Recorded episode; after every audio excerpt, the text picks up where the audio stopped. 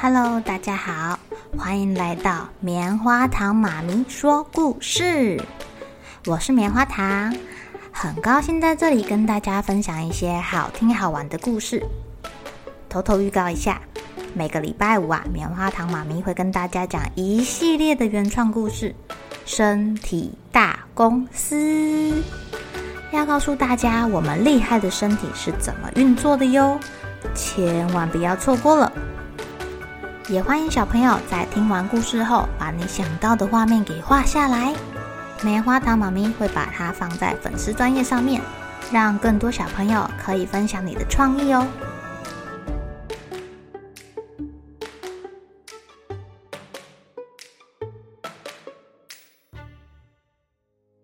Hello，亲爱的小朋友，今天过得怎么样呢？你们觉得自己哪里最特别呀？你最喜欢自己哪一个特质，或者是长相，或者是什么能力呢？今天棉花糖妈咪要讲一个故事，叫做《五十七号小豹》。今天呢、啊，是五十七号小豹第一次跟动物园的民众见面哦。大部分的猎豹都喜欢展现它勇猛的动作，比如说把石头举高高，好强壮；比如说大吼一声，吓坏小朋友；或者是展现他们跑得很快的样子，或者是很会爬树那个优雅的姿势。但是五十七号小豹不太一样诶，它有一点胖。圆圆的，因为它实在是太爱吃了，每天都在那里吃吃吃吃吃吃吃吃吃。动物园的伙食可好得很。其他猎豹们啊，发现五十七号小豹越来越不像猎豹了，这么胖，要怎么跑得很快呀？要怎么很轻盈的跳到树上啊？于是他们就警告他：“哎，小家伙。”人类啊，对每一种动物都有特定的想象。他们喜欢猎豹看起来很勇猛。如果你看起来不勇猛，就会被做成衣服、皮包、围巾，就像老虎地毯，就像北极熊围巾，就像鳄鱼皮包。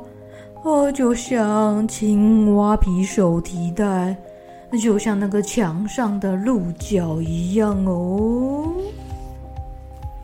猎豹们不断的重复着动物园的恐怖传说，比如说啊，隔壁的兔子耳朵太短了，所以人类把它变成了毛衣，兔子毛衣。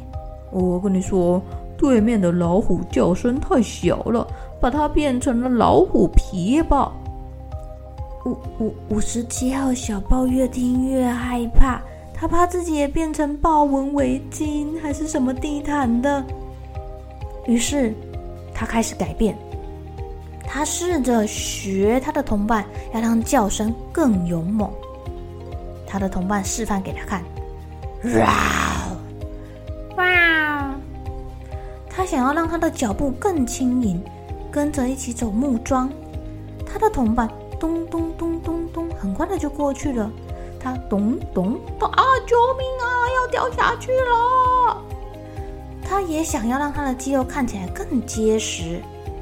人家举起的是大石头，他只能举起一颗小石头。他的同伴气炸了！哎，你练那么久还不像猎豹，你干脆躲起来吧，没用。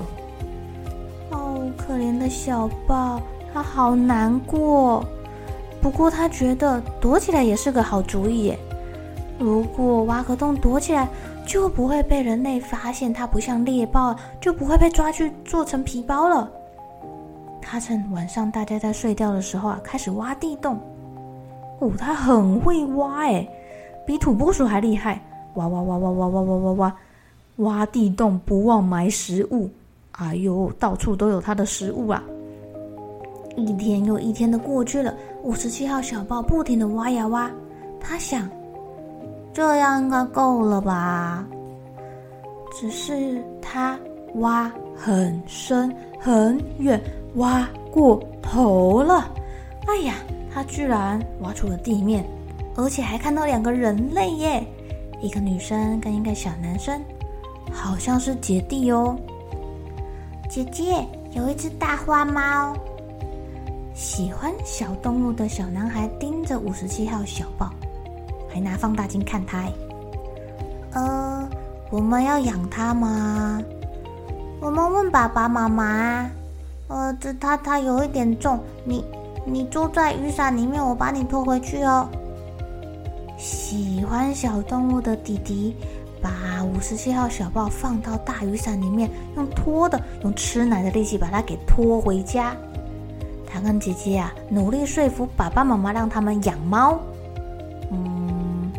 五十七号小豹一动也不动，他怕被发现自己是一只猎豹，而且还是一只不像猎豹的猎豹。他们说是小猫，那就是小猫吧。姐姐每天都跟五十七号小豹说故事哦，她让他睡在她的床上。然后他们每天晚上还会帮小豹给洗澡，洗得干干净净的。五十七号小豹挺开心的，但有一点不太好，他是很喜欢这一家人啦。他觉得唯一的不好就是食物好难吃哦，猫饲料好难吃哦。所以啊，五十七号小豹只好趁白天大家不在家。溜回动物园，从他的地道溜回去，大口吃肉，啊啊啊啊啊！就这样，白天他假装自己是一只猎豹，晚上他假装自己是一只大花猫。直到有一天，他听到了姐弟俩要报名动物园的营队，他心想。如果被发现它不是猫咪，而是猎豹，就会被抓回去，然后全世界都知道它是一只不像猎豹的豹，然后它就会被送去。五十七号小豹就忍了好几天没有回动物园，他很怕被发现啊。可是它实在是饿得受不了了，只好偷偷的回去，躲在角落，嗷嗷嗷嗷嗷嗷嗷嗷嗷嗷的吃，一边吃一边想。拜托拜托，不要被发现！只是啊，在营队自由活动的时候，姐弟俩经过猎豹区，还是找到了他们家的小猫。嗯，不对，大花猫。姐姐，这是我们家的大花猫哎，你看它身上有一个五十七，肯定是我们家那只啊。不对呀，它怎么在这里呀？哦哦，五十七号小豹好害怕哦。它眼睛闭起来，怕听到那个被骂的声音，或是有人要抓它的那个声音。哎，没有哎，它反而听到一阵阵的惊呼声。哎呦，它好可爱哦，圆滚滚的，好想要抱抱哦。啊，它好像很爱吃哎，怎么这么可爱呀？哇，我好想要养这一只哦。大家不停的拍照，叽叽呱呱，叽叽呱呱的讲话。小姐弟俩看了看对方，说：“我们养了一只小猎豹，哎，嘘，不要跟爸爸妈妈说哦。”五十七号小豹果然变成了衣服、皮包和地毯，他成了动物园礼品店的明星哦！哇，动物园呐，用它的形状、它的造型做了各式各样的周边商品。大家都很喜欢这只五十七号小豹，它晚上就在家里当大花猫，白天就在动物园当它的猎豹喽。不过它现在是镇店之宝，小豹大明星。